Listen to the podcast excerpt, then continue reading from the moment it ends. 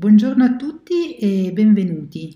Prima di introdurre il nostro ospite di oggi vorrei ricordare la mia missione, portare al tavolo esperti, persone che mi ispirano o che condividono con me la passione per l'ottimizzazione della salute e il biohacking. Per chi non conosce ancora questo termine di biohacking, è sostanzialmente l'arte di sviluppare il nostro potenziale. Sentirsi un biohacker è prima di tutto un mindset, una mentalità, il desiderio di diventare la migliore versione di se stesso. Vi ricordo che tutte le informazioni contenute in questo podcast hanno carattere puramente divulgativo e orientativo e non sostituiscono una consulenza medica o terapeutica.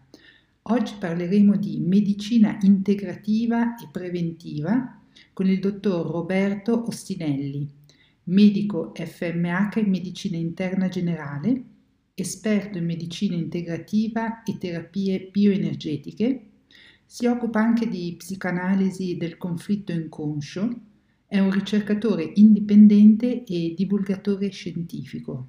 Buongiorno Roberto e benvenuto.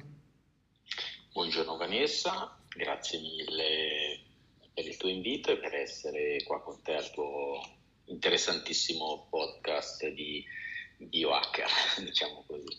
Grazie, grazie. Ci puoi raccontare qual è stato il tuo percorso e qual è il tuo approccio al paziente? Beh, diciamo, io sono essenzialmente un medico internista, ho fatto la mia formazione di, di medico a Berna, poi ho completato la specialità in medicina interna generale e appena completato i cinque anni di perfezionamento ho avuto l'occasione di diventare di famiglia, ho rilevato lo studio medico nel paese in cui sono cresciuto perché il medico del posto aveva deciso di terminare. Quindi eh, dal 2008 ho iniziato a, ad avere la mia attività ambulatoriale e direi più o meno in un anno mi sono accorto di certe cose che all'interno dell'ospedale mm, non ti rendi bene conto perché vedi sempre delle situazioni acute. Quando vai dall'altra parte, ossia dal mondo della real life del medico di base, il medico di famiglia, eh, nell'ambulatorio privato, ti accorgi di una serie di situazioni che non sono tutte acute, mm-hmm. ma nasce la necessità di gestire una serie di aspetti che non sono solo medici eh, di problematiche fisiche, ma sono anche psicosociali. E diciamo io sono sempre stato molto sensibile a certe cose e mi sono reso conto che fare il lavoro di medico di famiglia voleva dire spesso inviare pazienti da specialisti, provare farmaci eh, e mi accorgevo dell'insoddisfazione, della, non dico che poi le cose non vengono prese a carico dagli specialisti, ci mancherebbe, ma spesso lo specialista non trova nulla mm-hmm. e quindi lo mandi a un secondo, a un terzo e poi persona torna indietro da te e ti chiede non sto ancora bene, cosa c'ho? E quindi lì na- è nata un po' la mia, diciamo così, eh, ricerca nel dire cosa posso fare per questa persona.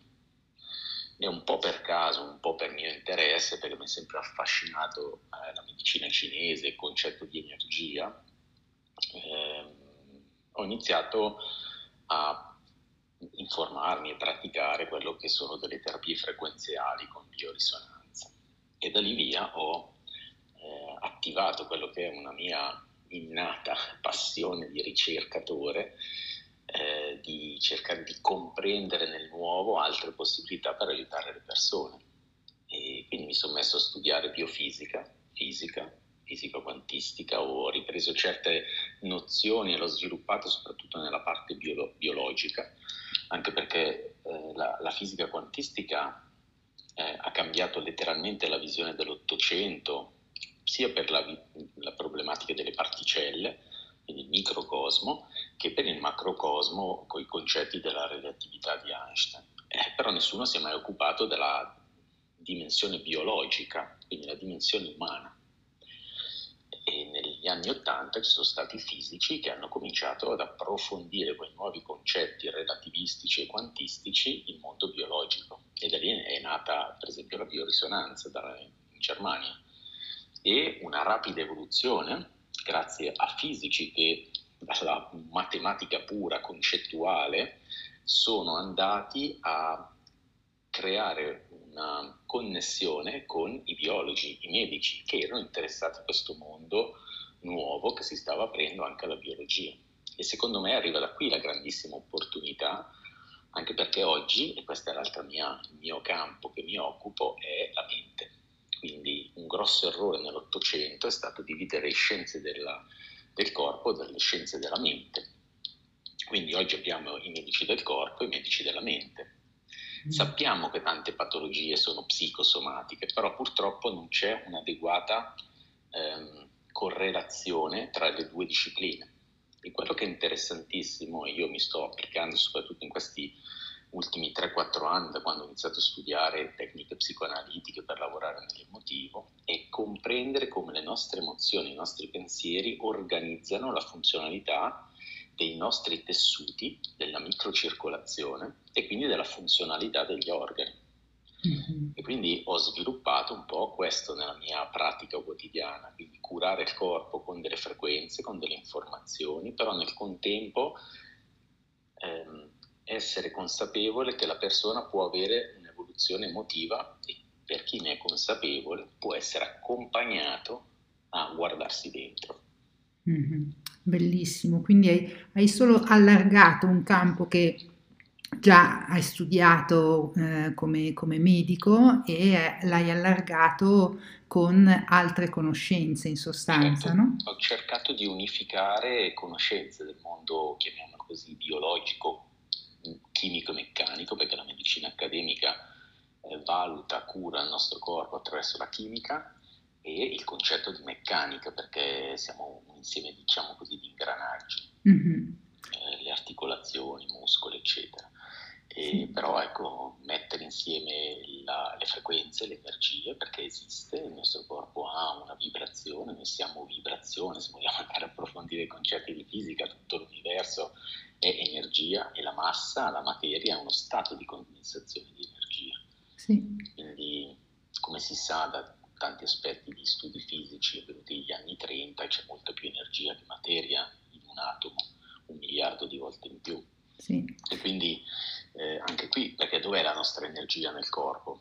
Non è solo nel legame chimico, questa è stata un po' la limitazione legata al paradigma di Newton.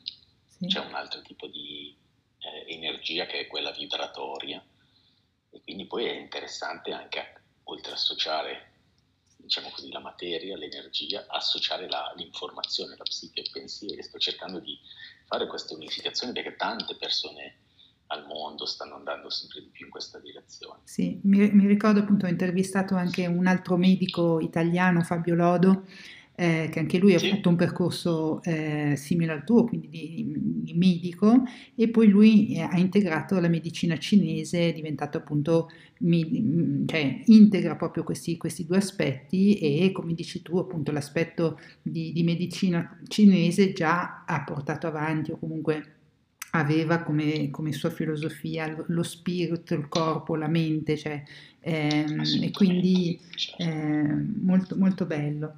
Quindi mh, mm, la mia appunto seconda domanda, eh, io mh, mm, vedo appunto che il sistema sanitario e la medicina convenzionale eh, non è che non funzionano ma si concentrano spesso sulla, sulla malattia, no? eh, raramente quello che ehm, vedo o comunque sento è eh, che si parla poco di prevenzione o di ottimizzazione della salute. Cos'è per te la medicina integrativa e preventiva, che è un po' l'argomento di, di oggi?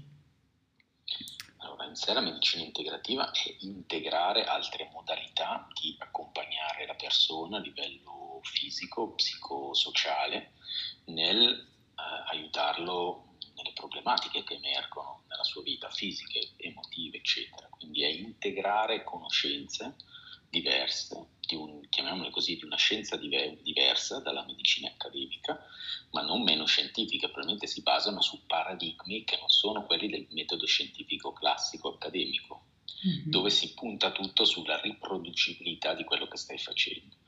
Mentre il mondo integrativo si basa spesso più sulla persona, sul singolo, non sulla statistica.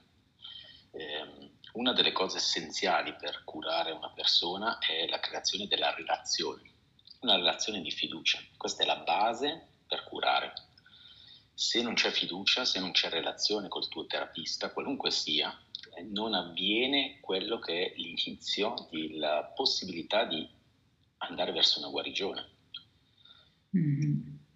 Eh, oggi sempre di più nella relazione medica, diciamo così classica, accademica, chiaro che c'è relazione di fiducia, però purtroppo c'è un elemento che è quello statistico che può a volte ledere il rapporto di relazione uno a uno tra medico-paziente, terapista-cliente, eccetera.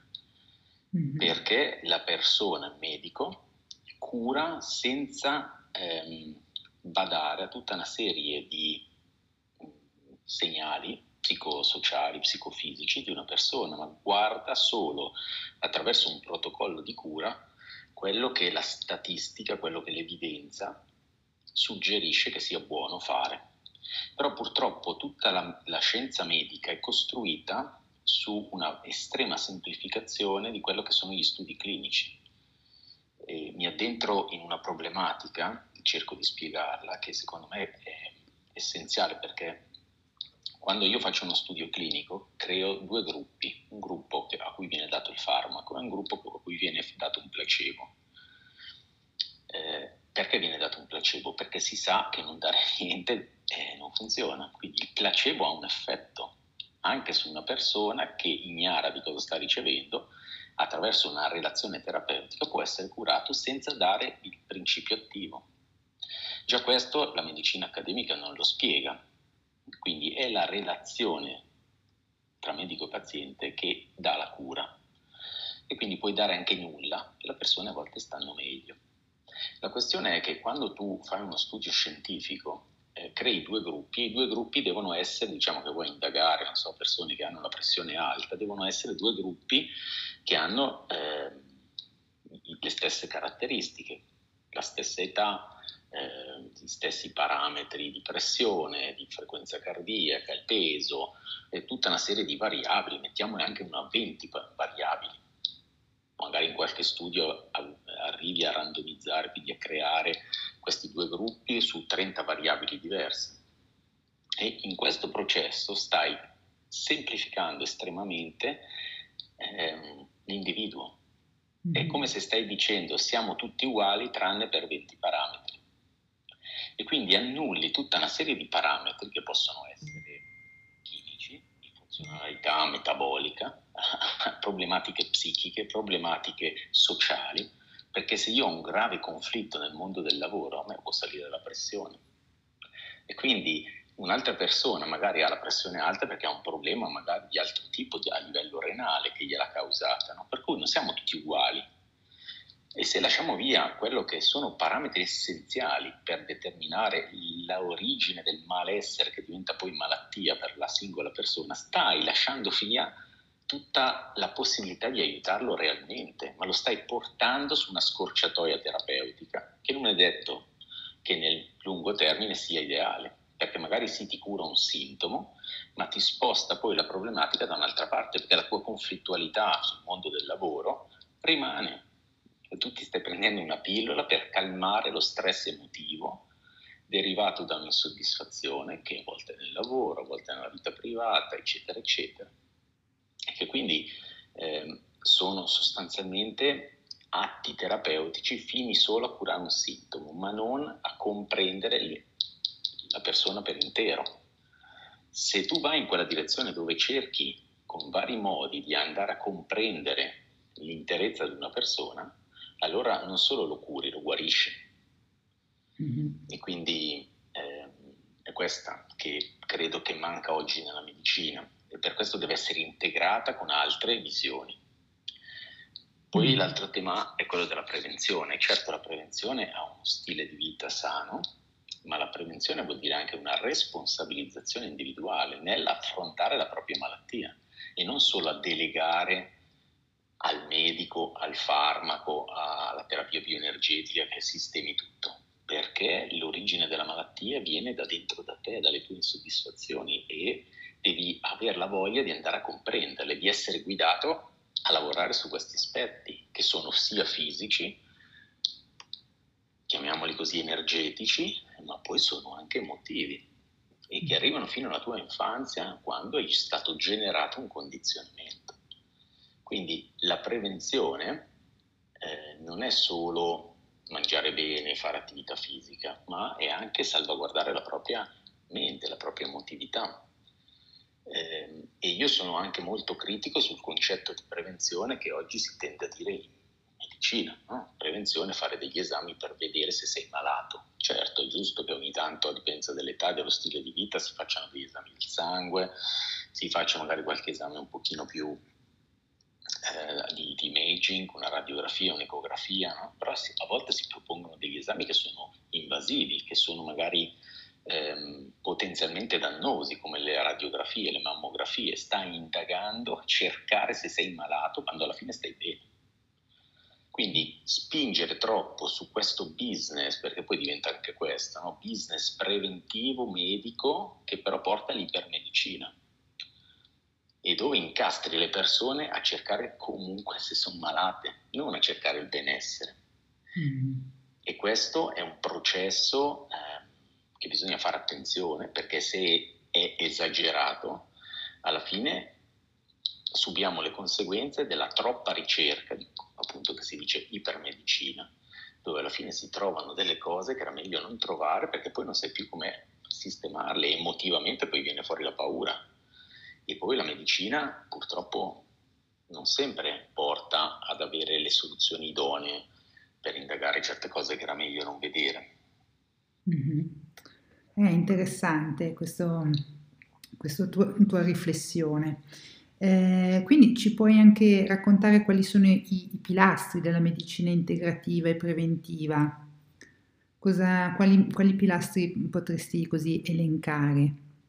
Se dovessi così costruire, non, so, un, un, eh, un'immagine diciamo visiva anche. La, la medicina integrativa sono tante discipline, quindi possono essere, diciamo così, culture orientali, poi eh, la medicina cinese come anche tu prima citavi il dottor Lodo, può essere anche la medicina ayurvedica, sono medicine antiche che vengono sostanzialmente da filosofie eh, diverse ma che funzionano.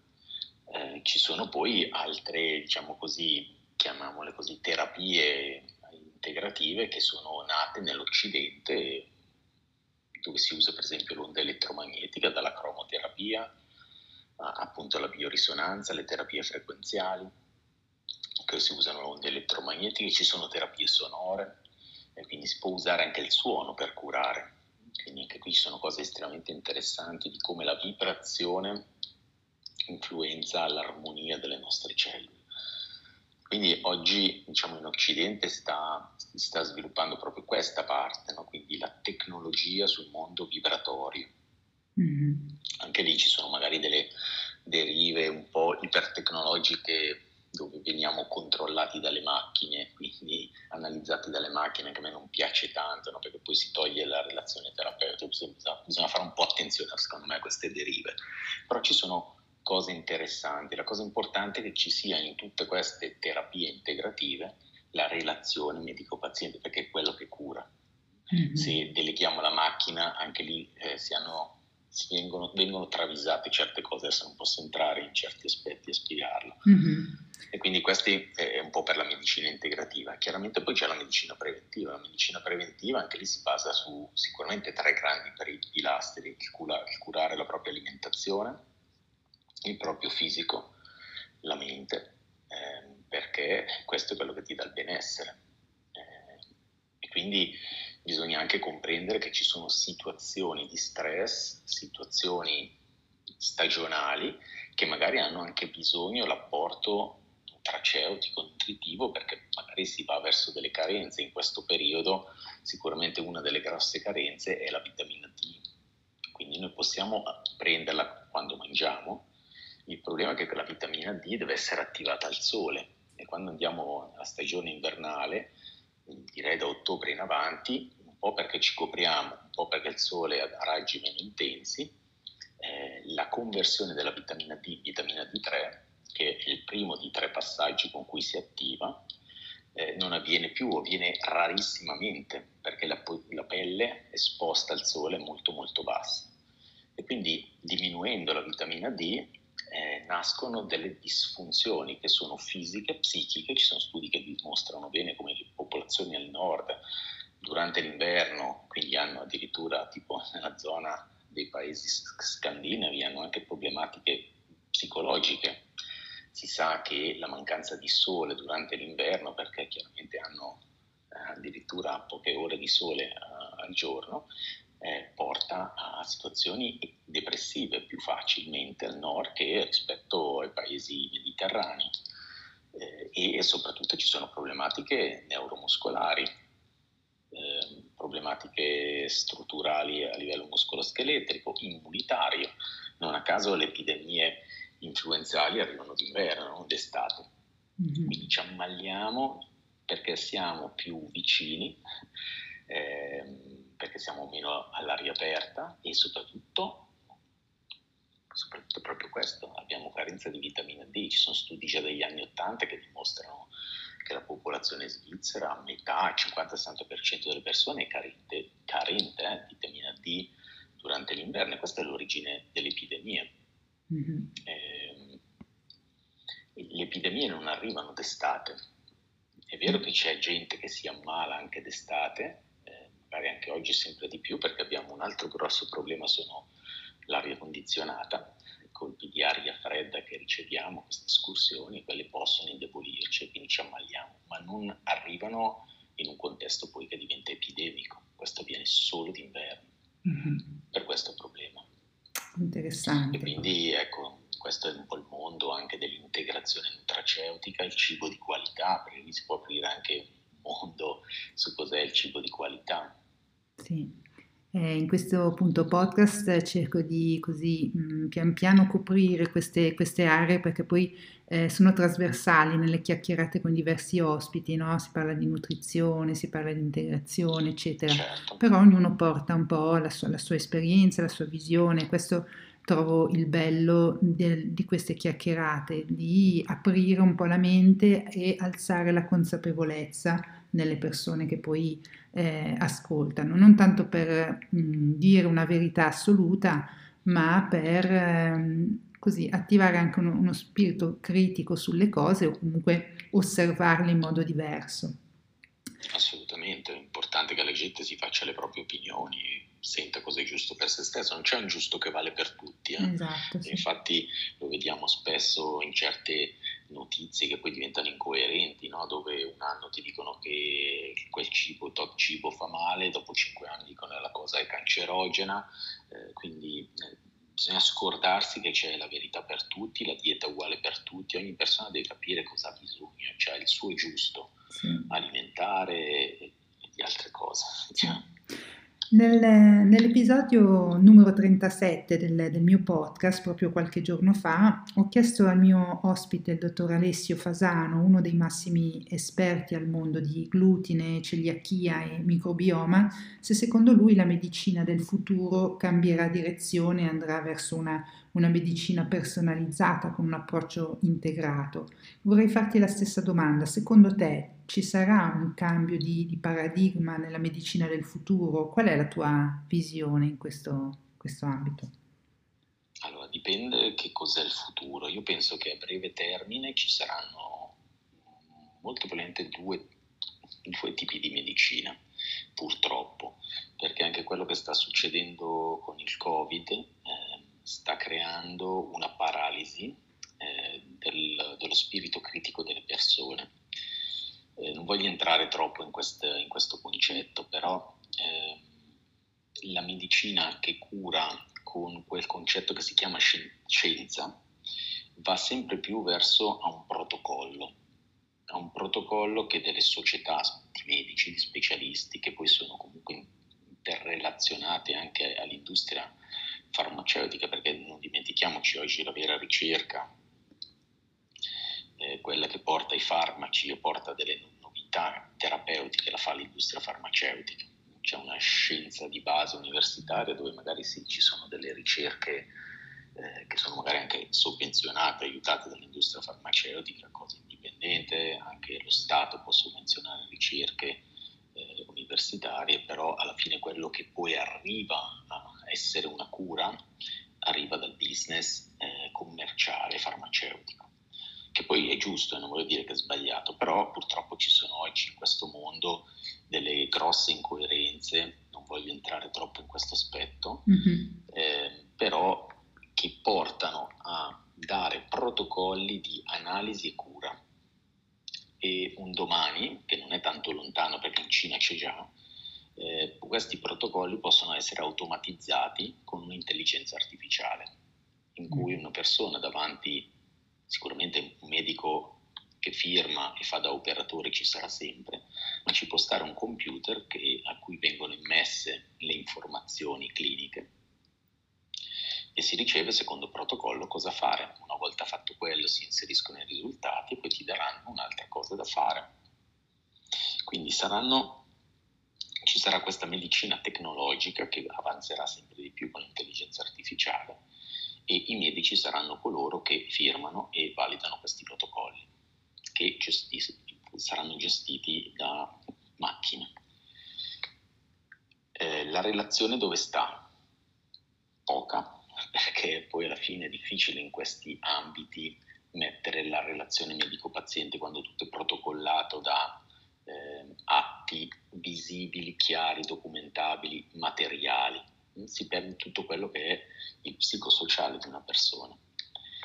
E quindi ci sarà poi l'altra parte, e quella parte oggi, chiamiamola così, di medico integrativo, di naturopata, terapista complementare, che come già sono sempre più presenti come figure terapeutiche per le persone, diventeranno le alternative o quell'integrazione che la gente cercherà.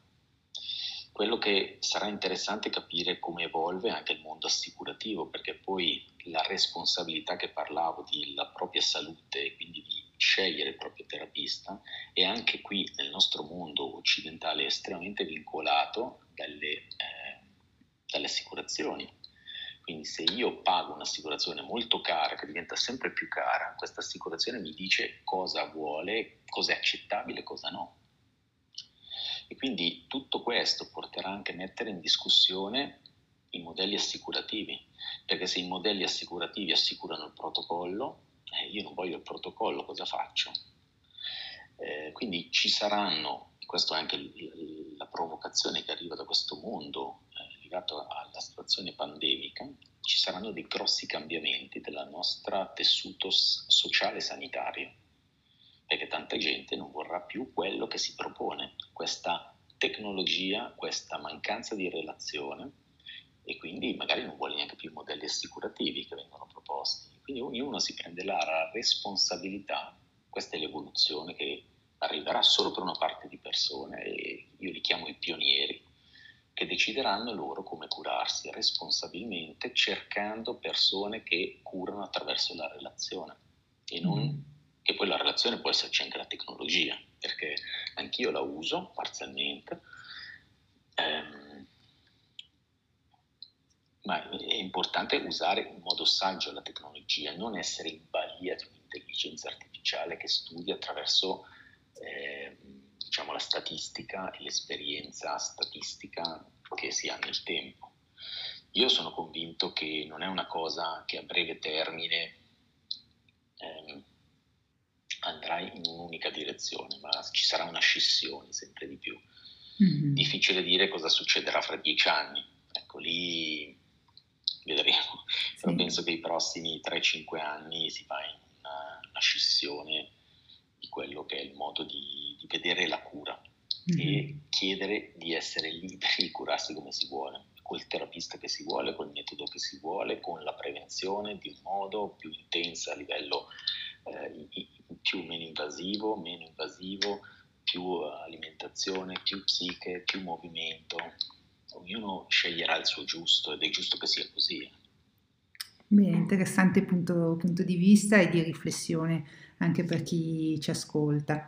In, in, questo contesto si parla anche di medicina della longevità. Qualche anno fa ho letto un libro rivoluzionario sulla longevità del dottor David Sinclair, un professore di genetica alla Harvard Medical School, In quel libro, eh, Lifespan, Why We Age and Why We Don't Have to, tradotto in italiano longevità perché invecchiamo e perché non dobbiamo farlo, il dottor Sinclair presenta la sua visione eh, del futuro, in cui l'umanità sarà in, in, grado di invertire il processo di invecchiamento e vivere una vita in salute. Secondo lui l'invecchiamento è una malattia e questa malattia è curabile. Eh, secondo te qual è il segreto per vivere una vita in salute? Eh, ci sono delle strategie da adottare o per vivere in salute bisogna affrontare le proprie paure e le proprie emozioni di cui ci hai parlato all'inizio? Allora, è una domanda veramente molto interessante, si può rispondere in tanti modi o meglio, ci sono tante tematiche che possono allungare la risposta. Mm-hmm. Allora, io credo che eh, sostanzialmente l'invecchiare quindi poi anche la morte, è un programma che ci viene installato, che ci è stato installato mm-hmm. eh, da quello che è le persone che ci hanno preceduto. Quindi dalla genetica, questo, dalla propria genetica. Da, dalla genetica, dalla genetica, dalle esperienze e dall'ambiente. Mm-hmm. Quindi anche le piante in un ambiente stressogeno eh, soffrono e vivono di meno. In un ambiente, diciamo così, favorevole prosperano, crescono, si evolvono bene, si adattano meglio, producono meglio. La stessa cosa succede a noi, quindi dipende da cosa abbiamo vissuto geneticamente in precedenza, dalle condizioni di, diciamo così, di millenni di storia. E certi, certe, diciamo così, informazioni che sono dentro di noi, che caratterizzano la funzionalità dei nostri geni, eh, sono deprogrammabili se una persona inizia a lavorarci.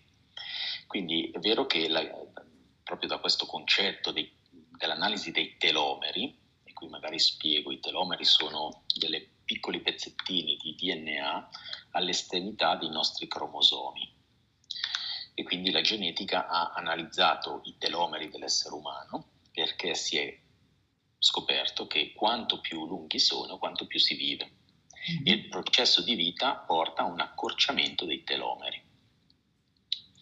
Quindi l'analisi sostanzialmente che è stata fatta eh, emerge che l'uomo potrebbe vivere 120-130 anni in salute. Allora possiamo chiedere, ma cavolo, perché non viviamo 120-130 anni? Eh, io ho avuto la fortuna di incontrare, di convegno che avevo organizzato a Lugano nel 2017, invitare un fisico teologo, Gian Piero Abate, veramente un grandissimo conoscitore di tanti aspetti, della fisica chiaramente, della teologia, ma anche della numerologia di certe culture, eh, della, per esempio della Kabbalah. Sì. Quindi una persona che ha una grandissima conoscenza. E con lui ho partecipato a dei convegni che lui organizzava su quello che è la nostra programmazione e la mortalità-immortalità. Mm-hmm. Quindi anch'io ho, diciamo così, affrontato con lui, ho delle conoscenze molto interessanti su come oggi la biologia mostra esseri viventi che sembrano immortali.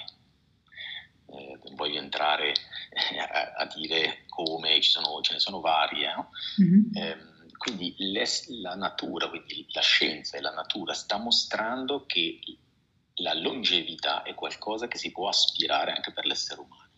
La questione è come, o meglio, io posso andare a influenzare certi processi meccanici, chimici e quindi la medicina ha fatto delle grandi evoluzioni soprattutto sulla gestione della pompa cardiovascolare.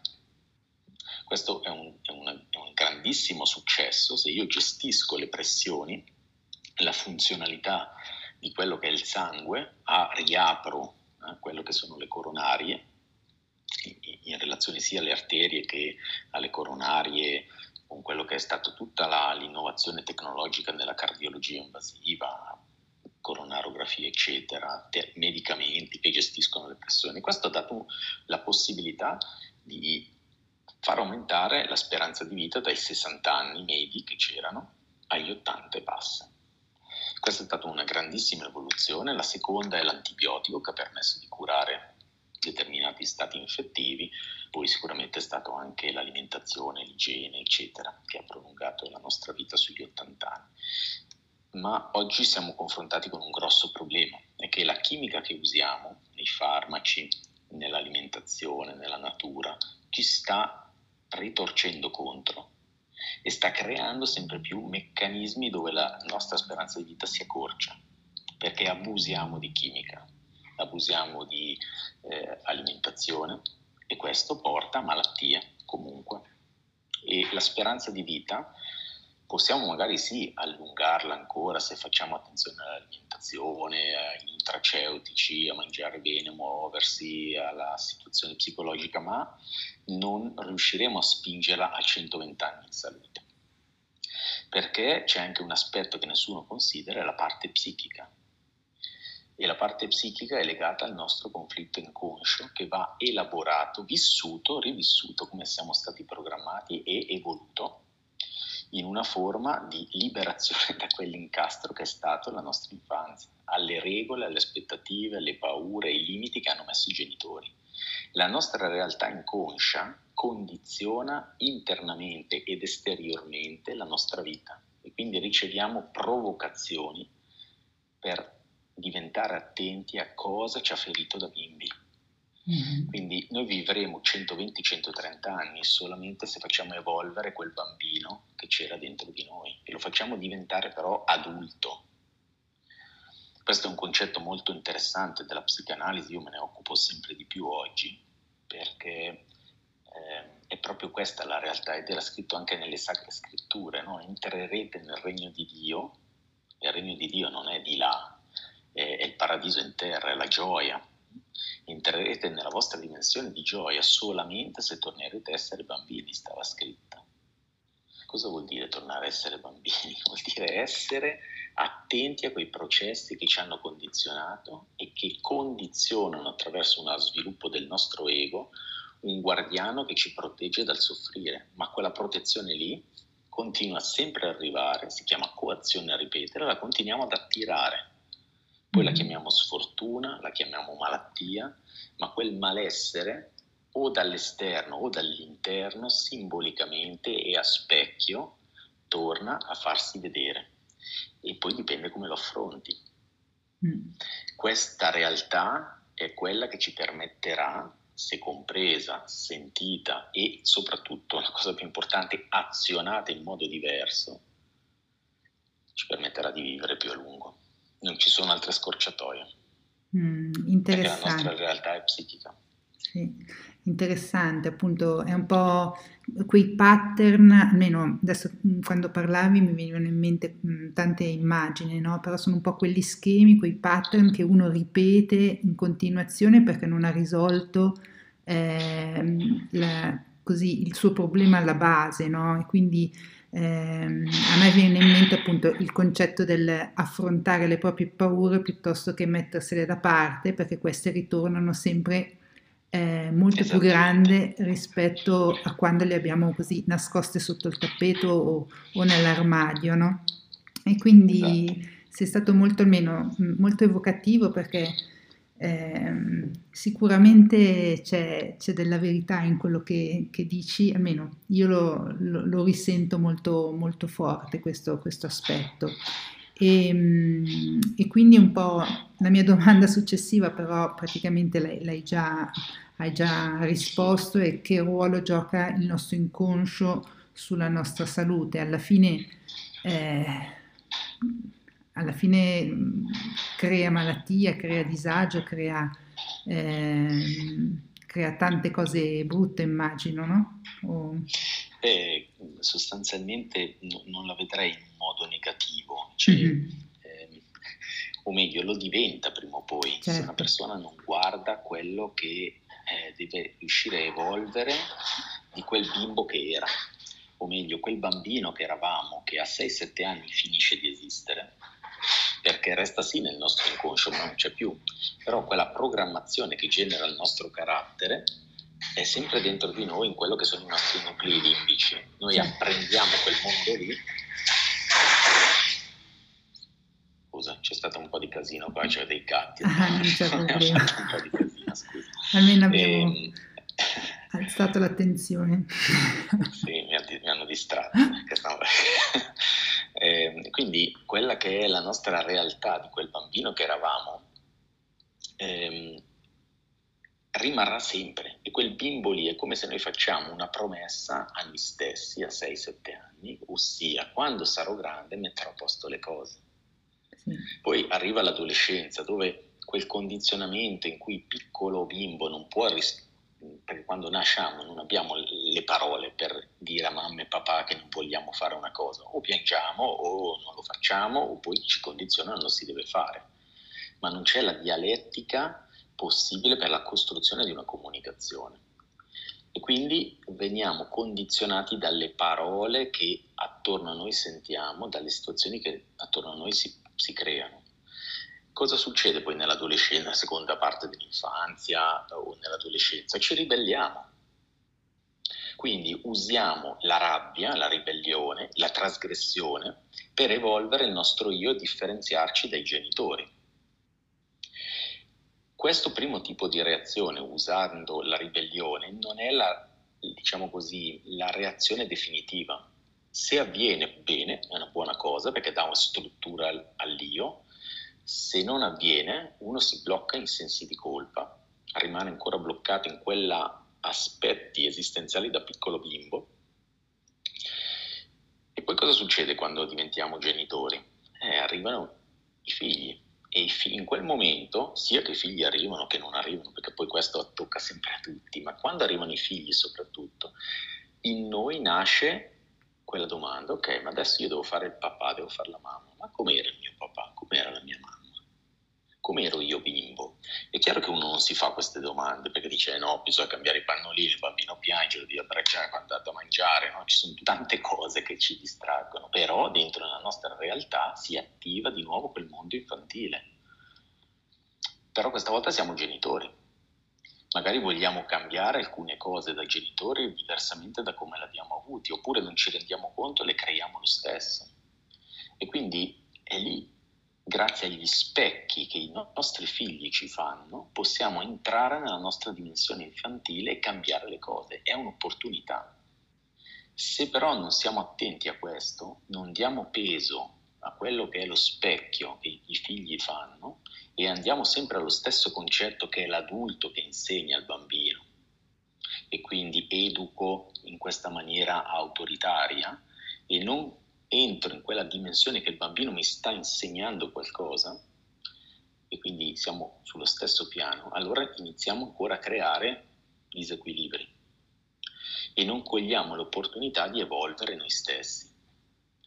Ecco, in quei momenti sostanzialmente noi possiamo cambiare la nostra vita, possiamo entrare, lavorando sul nostro bambino che eravamo, a svolgere nella nostra, boh, uso questa parola, non so se si dice così, ma nella nostra adultità, agire schemi nuovi perché abbiamo le parole, abbiamo la capacità di dialogo, di compromesso, e agire tutta una serie di cose con i nostri figli, educandoli alla, eh, diciamo così, alla relazione, al dialogo. E imparare dai nostri figli. Se riusciamo a fare questo, allora apriamo opportunità di essere molto più longevi, mm-hmm. perché le dinamiche con i propri figli favoriscono anche la, l'essere giovanile del genitore. Se però il genitore si frizza nei suoi schemi, si blocca nella responsabilità genitoriale e diventa una responsabilità di dovere, si perde la responsabilità creativa, dove si impara e si costruisce un nuovo sé, anche nell'adulto. Questo permette di diventare longevi. Mm, affascinante. E come possiamo lavorare sul nostro inconscio? Secondo te comunque ehm, c'è la necessità di essere seguiti da un terapista che ci mostra la strada, un processo, eccetera, oppure uno eh, può lavorare su se stesso? Io penso che oggi ci sono veramente tante strade che permettono di entrare nel proprio, nel proprio intimo, nel proprio emotivo. Mm-hmm. Eh, nella propria dimensione eh, familiare delle credenze e delle azioni che diciamo così, i genitori, i nonni hanno agito. È vero che la parte della comprensione è una cosa molto facile, mm-hmm. ce ne sono tante di tecniche. Eh, poi c'è la parte nell'entrare nell'emozione, in quell'emozione e sentire quel piccolo bimbo che eravamo. E anche lì ce ne possono essere diverse di tecniche in cui le persone possono essere accompagnate e comunque giustamente come dici te hai bisogno di un accompagnamento, non puoi fare tutto da solo ed è così, alla fine eh, è la relazione che cura, no? È la relazione di fiducia che può essere di un terapista, di un amico, eh, quindi è lì che noi possiamo trovare l'ispirazione di cambiare i nostri schemi, perché poi viviamo qui e ora. Non è che dobbiamo vivere nel passato, però dobbiamo comprendere, sentire il passato per azionare qui e ora, nell'adultità, un nuovo essere e uscire da quelle immagini, chiamiamole così, di marca che ci siamo dati, no? perché se non siamo stati completamente accettati da mamma e papà per delle regole che noi abbiamo subito, cioè Zarola non vado bene, no? perché la mamma si arrabbia, papà non c'è, e quindi cosa faccio? Per esempio faccio il bravo, mi adeguo, sto lì, e che poi eh, magari nella ribellione adolescenziale o del, della persona adulta una persona non vuole più ascoltare nessuno, diventa rigida, comanda, impone la sua visione, magari poi anche quando eh, tro- ci va a cercare un, una partner, adesso prendiamo un uomo, la propria moglie, magari vuole imporre la sua visione, non vuole lasciarsi dominare da, da una donna, perché era stato dominato dalle idee di mamma, dalle regole di mamma, dai limiti che metteva mamma. E quindi sono proprio queste cose che devono essere cambiate. Bisogna andare a vedere eh, quel dolore lì e azionare nuove cose. Però come giustamente dicevi c'è la paura, la paura di eh, soffrire del dolore. E in effetti quando poi questa arriva a livello emotivo, questa la chiamiamo ansia. E l'ansia cosa fa? Oggi la medicina la combatte, to l'ansiolitico, to l'antidepressivo, no? una scorciatoia, un tappo e quando arriva nel fisico ti fa male la schiena, ti fa male il ginocchio, cosa fai? E to la pastiglia, combatte il dolore. E, e quindi anche simbolicamente il dolore o i sintomi a livello fisico sono simbolicamente collegati a come hai vissuto certe cose, dove sono rimaste le memorie nel fisico. E quindi quel dolore al ginocchio va compreso Mm. E stare un po' nel dolore ti permette, se poi indaghi questi aspetti, di capire simbolicamente da dove arriva questo dolore, a entrare in quella dimensione di mamma e papà, perché comunque siamo formati da un dualismo, dai geni di mamma e dai geni di papà. Siamo formati da una gamba sinistra che è di mamma, una gamba destra che è di papà simbolicamente, idem le braccia. E quindi le gambe non sono le braccia, hanno certi simboli, il ginocchio non è il piede, la mano non è la spalla, hanno tutti dei simbolismi che ci possono portare, analizzandoli, a una serie di cose in cui siamo rimasti bloccati. Ed è lì che poi è interessante correlare il fisico con la psiche per riuscire a evolvere la nostra personalità. Sì, eh, penso che mh, mm, cioè sia proprio una questione proprio anche di, di, di consapevolezza, perché se uno magari appunto dice vabbè, io ho avuto, non so, un'infanzia di un certo tipo, però cerco la mia felicità verso l'esterno, attraverso la carriera, attraverso il potere, i soldi, eccetera, eccetera, no? E, e, questo forse è un po' il, um, il, tranello, perché uno pensa, ah, quando avrò i soldi o quando avrò quel tipo di lavoro, quando sarò, eh, non so, X obiettivi, sarò felice e tutto sparirà, no? Cioè tutto, tutte le mie preoccupazioni, paure si dissolveranno. Invece è, è soltanto un modo per posticipare poi quello che alla fine eh, ci rincorre sempre, no? È bravissimo, è proprio questo. No? Alla, fi- alla, fine noi eh, dove non siamo in grado di evolvere certe cose ci concentriamo da un'altra parte. Magari quei condizionamenti del nostro valore da bimbo non mm. riusciamo a metterli a posto nella relazione, quindi con mamma, però magari riusciamo a evolverli nel lavoro e nel lavoro diventiamo geniali. Diventiamo intuitivi, diventiamo, abbiamo una carriera, non, non per forza i soldi, no? però magari eh, abbiamo riconoscimento sì. e comunque anche i soldi è sostanzialmente un, vibrazione è un, è un, della materia che è collegata al nostro valore, è un'energia. Mm-hmm. Quindi le persone che dicono a me i soldi non servono, vuol dire che hanno un problema con il loro valore materiale. I soldi servono, viviamo in una civiltà dove il soldo serve. Mm-hmm. Non siamo ancora a quel punto dove possiamo dire creiamo una civiltà che eh, dimentica il denaro, per cui dobbiamo ancora sistemare determinate cose del nostro valore e della nostra relazione, perché siamo incastrati in questi meccanismi di legame affettivo, mm-hmm. che eh, giustamente magari una volta perché c'erano condizioni di vita difficili, eh, bisognava prima mettere il lavoro, o ta lavora o ta mangia mia. Sì. Quindi nelle situazioni del, di guerra, di dopoguerra, c'erano delle priorità e quindi magari si badava meno a quella parte affettiva, di amore per i propri figli, perché bisognava lavorare. Quindi il bisogno esistenziale dell'acqua, del cibo, di un tetto, erano cose che dovevano essere realizzate in quei momenti. Oggi sono garantite, quindi non lottiamo più per l'acqua, almeno qui in Svizzera, quindi in Occidente, nemmeno per il cibo, nemmeno per una casa. Più o meno tutti ce l'hanno, o mm. casa o appartamento, però abbiamo un tetto sopra la testa. E quindi sta, l'umanità in Occidente sta mettendo a posto il quarto bisogno esistenziale, l'amore. E che però veniamo da un amore, eh, diciamo così, andando indietro negli, nelle generazioni, bistrattato. Io mi ricordo la mia nonna diceva che dava del lei al suo papà. Mm-hmm. Eh, e, e, quindi sono due generazioni fa. Eh, non è che sono dieci, non è che era il Medioevo, all'inizio del Novecento. in cento anni sono cambiate tantissime cose e ci sono oggi genitori che hanno una voglia di dare amore così tanto ai propri bimbi e tanta attenzione che a volte si esagera dall'altra parte, si diventa quasi eh, iperaffettivi, si creano dei legami no? per la paura che i bambini soffrano e alla fine li si fa soffrire in altro modo.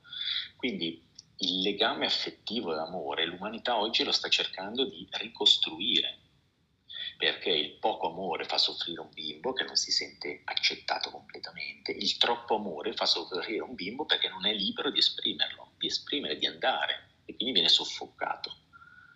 Mm-hmm. E anche lì nella relazione di coppia, eh, cos'è l'amore? Anche lì spesso si entra in quei meccanismi di potere, di lotta, perché non si riesce a comunicare realmente i propri bisogni, i propri desideri, entrare in quei dolori, in quelle paure. È lì che l'uomo deve evolvere, nella comunicazione, nella sua adultità e uscire da quei meccanismi in cui si resta imbrigliati del legame, della relazione affettiva d'amore che era stata costruita con mamma e papà e che è stata dolorosa perché mancava qualcosa o era in eccesso qualcosa, eccetera. Mm. È bellissimo anche questo questo tema. Eh, si potrebbe appunto andare avanti, ma eh, ci fermiamo qui e passiamo anche a un altro tema interessante che è anche collegato. Eh, stiamo appunto vivendo da quasi due anni in un clima di tensione e di, e di, paura. Siamo bombardati da notizie che ci aggiornano costantemente sulle, sulle persone infettate e sui decessi causati dall'epidemia Covid-19 cosa possiamo fare per proteggerci da un mondo in cui siamo circondati da informazioni che ci fanno paura e in cui ci allontaniamo anche sempre di più dalle persone, paradossalmente, no? Eh sì, te lo dicono, no? state lontani, no? poi diventa come un mantra, non toccarti, disinfettati, come se l'altro è veicolo di, di morte.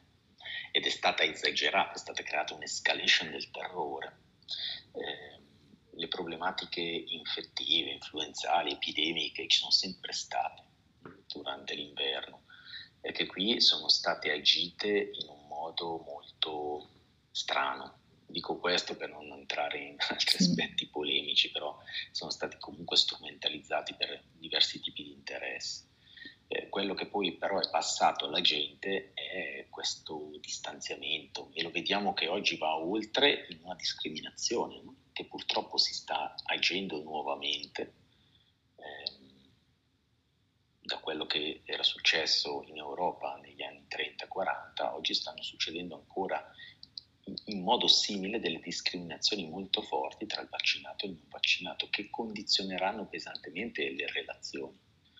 Eh, sicuramente quello che oggi abbiamo ricevuto dalle autorità eh, che sotto questa grande responsabilità hanno agito quello che probabilmente qualcuno ha condizionato loro in un modo molto, chiamiamolo così, intelligente, e hanno potuto agire solo quello, perché questi erano le varie protocolli che negli ultimi dieci anni sono stati creati tra OMS e vari stati di come agire se eventualmente arrivasse una pandemia.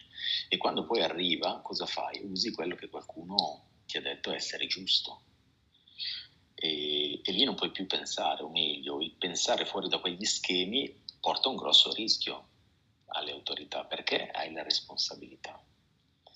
Quindi errori di pianificazione sanitaria, riduzioni di po- posti ospedalieri, di posti di cure intensive, tutta una serie di cose hanno portato più in uno Stato che in un altro, eccetera, a delle problematiche di organizzazione. E il problema di gestione ospedaliera, di quello che poteva essere il collasso della, a livello sanitario della gestione delle persone ammalate, è diventato l'allarme. E quindi non bisognava sostanzialmente far cosa? far collassare gli ospedali. Ma nessuno ha pensato di agire all'origine, usando quello che è la medicina di prossimità come filtro per evitare che tutto arrivasse in ospedale, ma è semplicemente stato bloccato lì.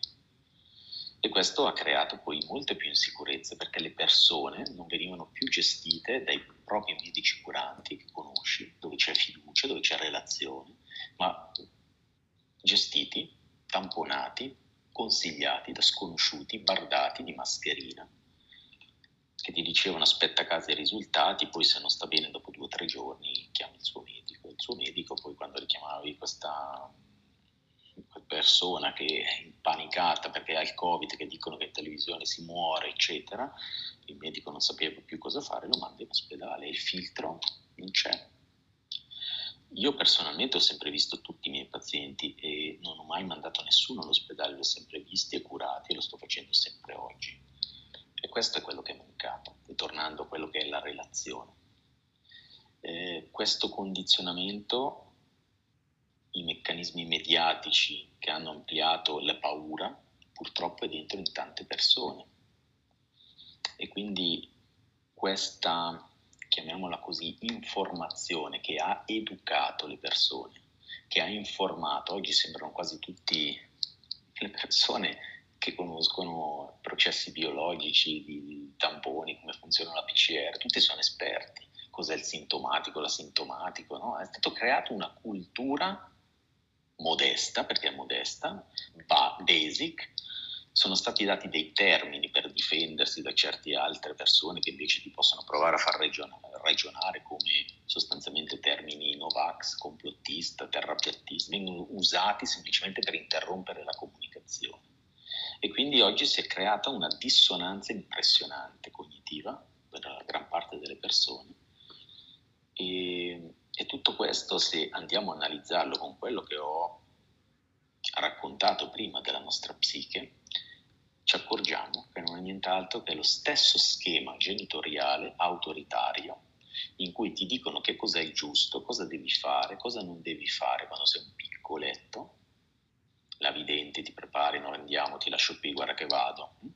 Questi condizionamenti che arrivano come ordini e che come bimbetti dovevamo prima o poi adattarsi, perché se no mamma o papà si arrabbia, arriva la punizione, oppure ti lasciano lì da solo in camera, ti, ti, minacciano di abbandono, io vado a casa, ti lascio lì al parco da solo, guarda che buio, arriva l'uomo nero. Quindi attraverso la paura poi si costruiscono questi legami, questi eh, messaggi e legami di potere. La stessa cosa del Covid è stata creata adesso, è sempre lo stesso schema autoritario da un'autorità sanitaria, un'autorità pubblica, che incide attraverso la paura col potere che ha, che gli è stato demandato dai cittadini, perché l'autorità politica in sé è una delega della nostra responsabilità dec- decisionale e agiscono secondo quel potere che hanno e la responsabilità che hanno. E tutto questo ricade sul cittadino con delle regole, con degli ordini, divieti, giusti, non giusti, eh, dobbiamo capire che forse il giusto collettivo va un attimo reinterpretato, cioè il giusto soggettivo. Quindi è importante che alcune persone l'hanno capito e inizino non a lottare, far capire tutti che il nostro è giusto a essere liberi. certo che è giusto essere liberi, è sancito da da, da, da, delle dichiarazioni di diritto internazionale che sono accettate da tutte le costituzioni dei paesi, no? per cui eh, non vengono ascoltate queste cose, cioè, nonostante devono essere in cima alle leggi, ma non vengono più ascoltate. E anche se provi a far presente questo qualche persona che è stato bloccato da quella regola, che purtroppo non dà via d'uscita perché siamo ancora in un nuovo fallimento di quello che è la politica sanitaria, in questo senso la politica vaccinale internazionale porta ancora a un risultato in cui non conteniamo la malattia, esploderà un'altra volta, lo dicevo già un anno fa, l'ho scritto io in una petizione al governo, e adesso siamo ancora lì perché manca un pezzo. E alla fine costringere, costringere le persone, prima o poi le persone o si arrabbiano, ma arrabbiarsi cosa porta? Porta a un conflitto, non, non vieni fuori da questi meccanismi di potere. Per cui è importante che la gente che ha compreso determinati aspetti legati a questi condizionamenti si unisca e crei cose nuove, giusti nuovi. Mm-hmm. Non mi fai andare al ristorante e trovo altre soluzioni eh, alternative. Il ristorante me lo faccio a casa, con chi voglio io, con chi la pensa come me, se non sono capace di cucinare perché voglio fare qua, invito uno chef che mi cucina in casa. Mm-hmm. Quindi eh, al di là di questo che ho detto che è un po' una provocazione, però bisogna capaci a reagire. Il mondo di prima non lo avremo più, dovremo costruire cose nuove, dovremo costruire nuovi sistemi che funzionano per chi ha voglia di condividere in un certo modo le, la vita. Mm-hmm. Interessante riflessione, sì. E, um, su questo appunto argomento sulla responsabilità, eh, quest'anno hai fondato Arca 21, un'associazione per la responsabilità e la cooperazione attiva. Ci puoi spiegare di cosa si tratta e perché hai sentito il bisogno di fondare questa associazione? Perché questa è un'opportunità di creare cose nuove. Mm-hmm. La gente deve, diciamo così, attivarsi, a osare, osare a fare cose giuste per sé, eh, cercare gente che la pensa nello stesso modo, quindi cooperare a fare certe idee, ognuno può, può, avere le proprie passioni, le proprie idee che può far evolvere e responsabilità è un'altra cosa importante perché è quella che ti permette di entrare, diventare responsabile della tua vita, della tua salute e del tuo futuro. Mm-hmm. Quindi Arca è sostanzialmente un'associazione per iniziare a radunare queste persone che vogliono mettere e cercare il proprio giusto, metterlo al primo posto e cooperare agli altri per costruire cose diverse a tutti i livelli. Mm-hmm. Eh, in sé è importante che ci sia quel senso di comunità, perché altrimenti in questa situazione ti senti solo. La comunità chiaramente deve essere reale, perché devo incontrarmi fisicamente con delle persone, però può essere anche usando in modo saggio la tecnologia può essere anche, eh, diciamo così, su una piattaforma. Quindi abbiamo creato un social network per connettere le persone, per soprattutto quello di creare gruppi di interesse, gruppi di lavoro in cui discutere, evolvere certe idee, fare certe cose. Quindi ognuno li può creare questi gruppi. L'altra cosa estremamente importante è che vogliamo che le persone entrando in questo, questa piattaforma indichino la propria professione, perché in sé ARC è stata cons- considerata in sé sì per creare relazione, ma anche cooperazione interprofessionale, perché se io ho bisogno di, un, di qualcuno che mi fa un lavoro in casa, un, un idraulico, magari posso anche cercare qualcuno che la pensa come me, allora cerco nella lista delle persone in questa comunità chi è un idraulico. Eh, magari qualcun altro ha bisogno di un medico, qualcuno ha bisogno di, eh, so, un avvocato. E quindi riuscire a dare quel senso di comunità, di chiamare, di chiedere aiuto a chi sappiamo che la pensa nello stesso modo. E non ci fermiamo solo a dire che tipo di professione hai in modo che sei targetizzato e trovato. L'idea è anche quella di dare un sistema, e questo verrà implementato penso più o meno nel prossimo mese, di una banca del tempo in cui la prestazione di una persona può essere anche fatturata attraverso il tempo e quindi costruire un sistema che ti svincola anche dai meccanismi, chiamiamoli così, di moneta, di denaro, di fiscalità, perché se il sistema ti costringe, eh, costruisco qualcosa d'altro. Non ti parlo di quello che può essere l'evoluzione di quello che è questo sistema, quello che un po' io ho intuito, ma però va ancora un attimo sviluppato e testato di un concetto blockchain basato sul valore delle persone.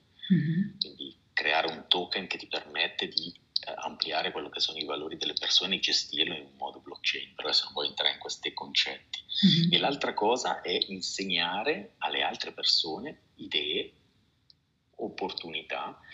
Abbiamo, lo stiamo lanciando in questi giorni, abbiamo creato all'interno una piattaforma, diciamo così, simile a YouTube, dove ogni persona può caricare, ehm, diciamo così, video che insegnano ad altre persone a fare qualcosa.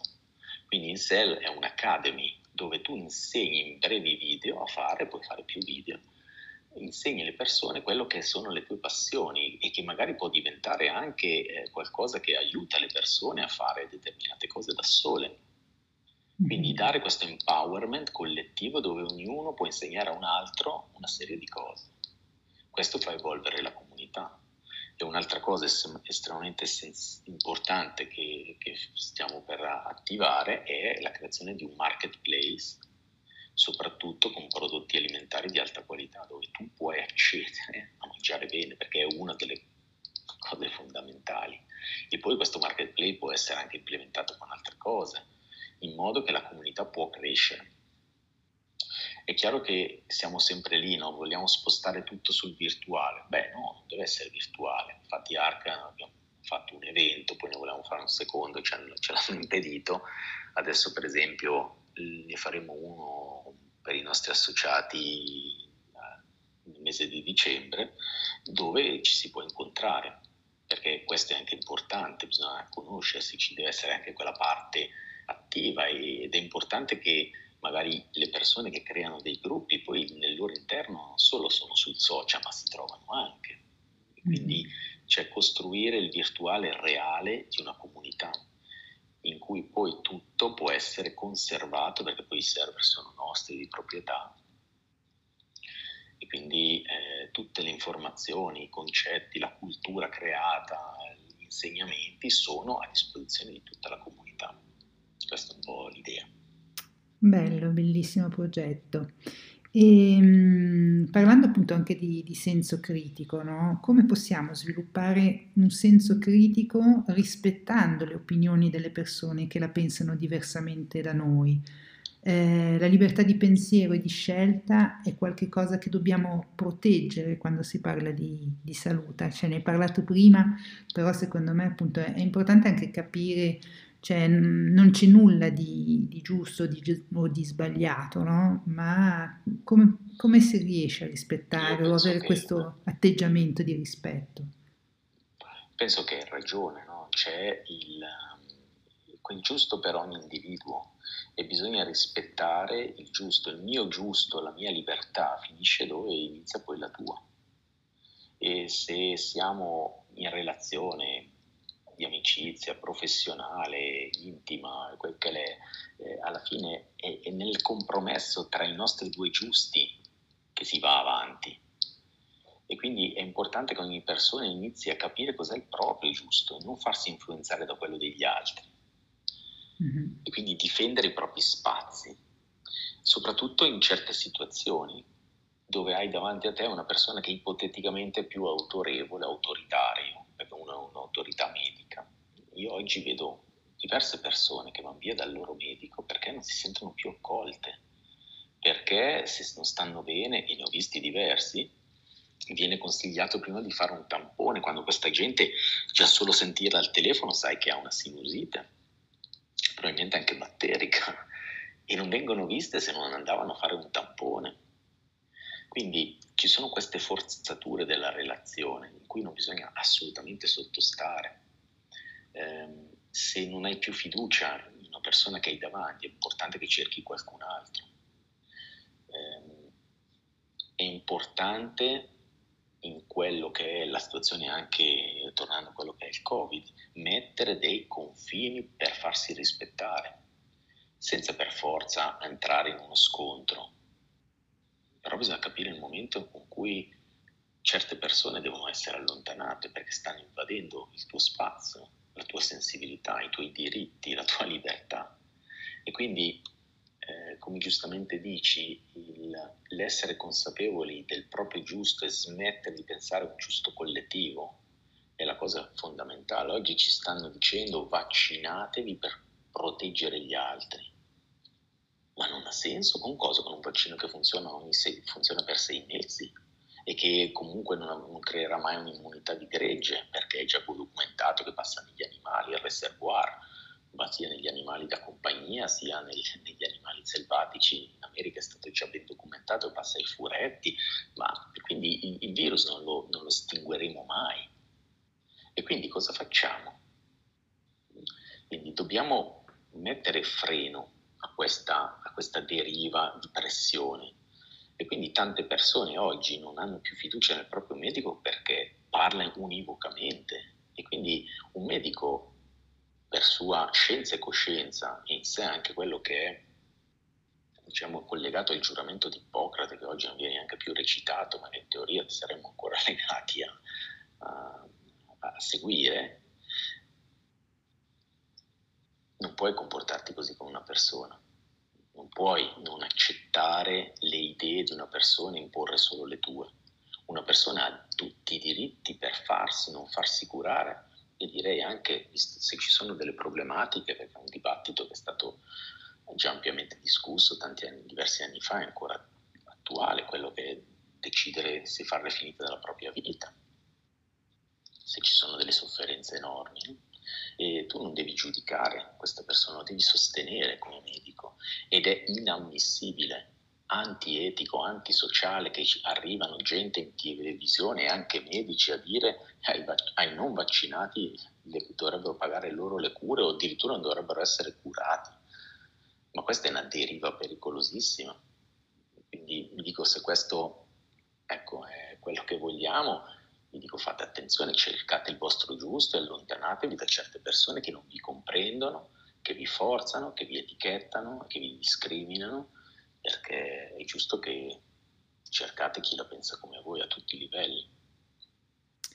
Bene, e passando invece a un argomento che chiedo un po' a tutti i miei ospiti, no? eh, sulle, sulle, routine.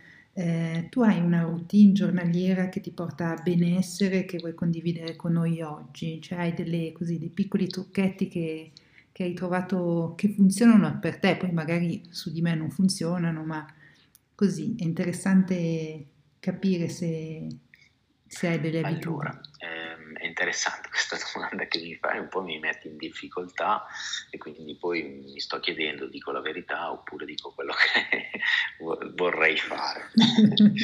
no. eh, magari mi, purtroppo è così, prendo la scusa, sicuramente in quest'ultimo anno e mezzo ho avuto tanto da fare, eh, tante idee, tante diciamo, incontri, tante conoscenze di persone, tanto lavoro. Sicuramente mi rendo conto di aver sottratto anche del tempo a me stesso, eh, magari anche quello che è la mia coppia. Quindi è un momento in cui anch'io mi sto dicendo ok, adesso ho fatto alcune cose, basta, eh, completo alcune cose che devo, mi sento di fare, per esempio questo weekend, e poi voglio concentrarmi proprio su quello che dici tu, bisogna darsi il tempo, soprattutto quello che dico ai miei pazienti e poi purtroppo io non lo faccio perché sono anch'io dentro in certe spirali del fare, però alla mattina è come se bisogna dedicarsi prima di tutto spazio a te. I bambini è 30 anni che ce lo stanno dicendo, prima il piacere, poi il dovere. Cioè, nonostante i genitori insegnano, perché è stato detto, no? andando indietro, prima il dovere, poi il piacere. No, è proprio il contrario, prima il piacere, poi il dovere al mattino quando mi sveglio inizio una giornata prima e do piacere a me. faccio qualcosa per me, do il tempo a me, non alla fine della giornata faccio sport qua se riesco a tempo, qua e là, perché purtroppo anch'io poi non lo trovo. Quindi è almeno due mesi, no? io vengo dall'estate, fine estate, ho detto no, adesso ogni mattina mi dedico tempo a me, ho cercato di cambiare certe cose, ma però tra impegni, dare tardo alla, dare diretto alla sera, poi al mattino sono, non sono magari così fit o voglia di fare attività fisica o di prendermi dei momenti per me. E questo è sbagliato. Io penso che il corretto bilanciamento è che si trovano dei, dei diciamo così, come giustamente dici te, magari non delle routine, ma si creano degli slot di tempo in cui si fa del bene a se stessi, si fanno le cose che piace, si sviluppa cosa si vuole fare nella giornata. Questa è una cosa che ho iniziato a farlo per un po' di tempo, circa un anno fa. Svegliarmi, immaginare sarebbe il concetto tipo sarebbe bello se e pensare alle cose che vuoi e devi fare nella giornata che abbiano l'esito positivo. Mm-hmm. Questa è una cosa che veramente funziona bene se lo fai assiduamente tutti i giorni e immagini quando ti sei preso il tempo per te alla mattina, non vuol dire che devi prendere tre ore, no? può essere quell'ora, quell'ora di tempo per te, un po' di attività fisica, cose basi, un po' di relax di come uno piace fare e poi mettersi lì un attimo e dice che sarebbe bello se mm-hmm. oggi facessi questo, questo così, se incontro questa persona succede questo, questo e questo. Immaginare che sia una cosa bella, tutto positivo. Poi è chiaro che non lo sarà sempre tutto positivo, ci sarà sempre un imprevisto, ci sarà lo stress. La questione è poi alla sera mettersi lì e dire, non contare quante cose belle ci sono state, quante brutte, non ha senso mettersi a fare i numeri, però scrivere almeno una, due, magari sono veramente proprio belle belle, tre cose belle che sono successe, quello proprio scriverle in un diario. E questo è qualcosa, un piccolo esercizio, che però ti sposta pian piano a dare valore a te stesso e a concentrarti sulle cose belle che fai nella vita. E quanto più sei assiduo a fare questo lavoro, quanto più ti accorgerai che vedi sempre l'opportunità anche nel problema perché riesce a trasformare più facilmente una situazione sfavorevole in un cambiamento di strategia e di nuovo in una situazione favorevole, perché sei allenato a vedere le cose in modo positivo.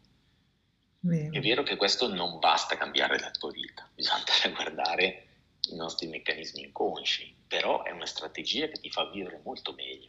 Sì. Queste cose anch'io le ho fatte un po' discontinue, le vorrei fare veramente proprio quotidiane, penso che eh, è uno dei miei, diciamo così, programmi che uh-huh. eh, introdurrò regolarmente nella mia vita. E, questo è essenziale, credo per tutti, centrarsi in questa positività per se stessi, volersi bene e darsi quel, quei meriti, quel valore che per tanti meccanismi esistenziali da quando ero bambino non arrivava sempre così facilmente. Bello.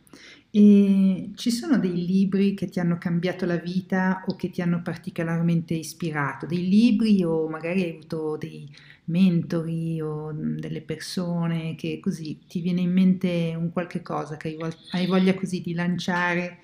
Ehm, Beh, diciamo così, quello che mi ha cambiato sicuramente è un evento casuale, una pubblicità che mi è arrivata nello studio medico nel 2009 dove veniva chiesto se ero interessato a prendere un libricino che spiegava la biorisonanza.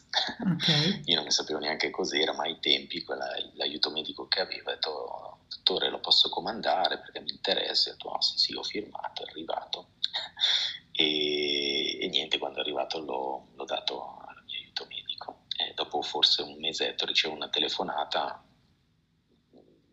della Svizzera tedesca, la mia aiuto medico non parlava tedesco, ma lo passa direttamente e mi veniva chiesto se ero interessato a una prova della biorisonanza, eccetera, eccetera. E lì non sapevo neanche bene che cos'era, alla fine ho detto sì, lì devo dire che è stato l'inizio. Mm-hmm. Eh, e quindi vabbè, è partito un po' il mio interesse per questo mondo di energia, bioenergetico. Poi sicuramente un altro evento molto importante è stato la conoscenza, ho visto un video, mi è stato così prestato il video di quello che era la Matrix Divina, si, si chiama così, mm. di Greg Braden. Mm. Quindi non so se lo conosci, no, no. comunque un, un, divulgatore scientifico, lui è diciamo così un esperto in fisica quantistica, non è un fisico ma ha lavorato per la NASA. Interessato alla geologia, ha fatto tutte delle ricerche anche culturali in varie parti del mondo e ha cercato di portare un nuovo concetto di quello che è la realtà del mondo, chiamiamolo così, quantistico. Mm. Sicuramente altre persone, libri che ho letto, che mi hanno dato degli spunti, può essere un altro personaggio americano molto conosciuto che si chiama Bruce Lipton, mm-hmm. che è un biologo, un biologo molecolare scritto diversi libri, ci sono dei video, conferenze su quello che è la biologia delle credenze, come le credenze e l'ambiente influenza i nostri geni, quindi cambia quello che è la funzionalità dei nostri geni, quindi il concetto di epigenetica. Eh, appunto volevo chiederti queste... se, se, se, questo appunto eh, rientra nell'epigenetica, cioè il, l'aspetto emotivo, cioè i cambiamenti emotivi eh, rientrano in quello che viene, viene, descritto come epigenetica o soltanto... Certo, certo, okay. certo, assolutamente sì. Il nostro stato eh, emotivo, psicosociale condiziona i nostri geni, okay. attiva meccanismi di trascrizione, ci sono studi fatti sugli animali, no? di cosa succede quando gli animali, eh, per esempio i topi, sono tenuti in, in, in situazioni di carestia e come nelle, nei nascituri eh, certi geni vengono riprogrammati e questo è stato anche documentato nell'uomo, eh, con certe carestie del passato, come certi geni sono attivati o spenti mm-hmm. e quindi effettivamente è nata tutto un concetto epigenetico, chimico, perché comunque vabbè, la scienza accademica si, si, poggia soprattutto sul concetto di dimostrare chimicamente no, le trasformazioni dei geni, però il nostro DNA non è solo geni, il nostro DNA contiene informazioni, contiene emozioni, contiene esperienze. Gli istinti degli animali non sono scritti geneticamente con dei geni, sono scritti con dei meccanismi di trascrizione e quindi certe cose gli animali li fanno e ci sono anche lì delle cose che ho letto molto interessanti su dei biologi come Rupert Sheldrake, che ha fatto degli, un biologo inglese che ha fatto negli anni 80-90 tanti esperimenti per vedere quello che può essere la, chiamiamola così, coscienza collettiva degli animali, mm-hmm. dove alla fine la comunicazione non passa solo uno a uno nella vicinanza, ma passa, si sa bene, la chiama risonanza morfica, quindi come una connessione che collega tutti eh, e le esperienze passano a tutta la specie. Questi, questi studi che lui ha fatto sono, sono, emblematici per far comprendere che anche l'essere umano è collegato l'uno all'altro dalle credenze collettive, no? le mode, come fanno le mode a prendere, ad attecchire? Perché siamo connessi, non solo attraverso i media, c'è qualcosa anche di più che va a cambiare le nostre abitudini, il nostro sentire e siamo anche collegati con la Terra, ci sono studi eseguiti negli Stati Uniti, un istituto che si chiama HeartMath, mm-hmm. che hanno sostanzialmente iniziato a indagare quello che è la connessione magnetica tra gli esseri umani, eh, che passa attraverso il campo magnetico del cuore, di un ganglio magnetico a livello cardiaco. Sì. E loro sono, questo... sono, specializzati in HRV, no? Nel... Esattamente, mm-hmm. no? quindi hanno anche valutato, diciamo così, un parametro di misura che permette di valutare il benessere, chiamiamolo così, eh, di una persona o degli ambienti e delle relazioni delle persone misurando appunto l'heart rate variability, la variabilità della frequenza cardiaca. Sì. Ma ci sono studi molto interessanti dove collegano l'essere umano al cambiamento dei campi magnetici terrestri di come certi avvenimenti che hanno condizionato emotivamente l'essere umano erano anche condizionati in un campo magnetico terrestre. E, e questo, per esempio, è uno studio che loro hanno fatto molto fortuito perché l'11 settembre 2001, quando c'è stato il crollo delle Torri Gemelle, e c'era un progetto di misurazione, diciamo così, de, de, della variabilità dei campi magnetici terrestri e analizzando a posteriore si sono accorti che prima che avvenisse quello che è successo c'è stato un picco di campo magnetico a livello terrestre e quindi eh, queste cose sono estremamente interessanti, ma chi è che l'ha condotto, chi è che l'ha cambiato, cos'è che è stato a far cambiare questo? È la mm. Terra che sente, siamo noi che sentivamo, quindi siamo estremamente connessi e col campo magnetico terrestre tra esseri umani, perché i campi magnetici del nostro cuore generano quello che è il sentire, eh, si chiama sentimento, è il nostro sesto senso, poi ne abbiamo anche un settimo che è anche un altro senso magnetico ed è l'intuizione e sta a livello della materia bianca e cerebrale che funziona in modo magnetico e non elettromagnetico. Queste sono cose molto interessanti dove, come detto, questa nuova realtà sta cambiando le idee della biologia e quindi secondo me è affascinante tutto questo. Adesso io sì. faccio fatica a dire altri libri perché ho menzionato questi, sì. ho menzionato alcune tappe che mi hanno condizionato, poi è stata una, una continua un po' ricerca di leggere magari non tutti i libri interi, però leggere un po' qua, un po' là, anche solo pezzi di libri che poi dopo un po' dice ok ho bisogno solo di questo, poi lo metto via, ma magari sì. lo riprendo. Quindi leggo un po' in un modo molto più intuitivo sì. e meno dire ok c'è un libro, leggo tutto. Sì. Quindi sono state tante cose che ho sempre preso da quello che erano le opportunità eh, che arrivavano, diciamo.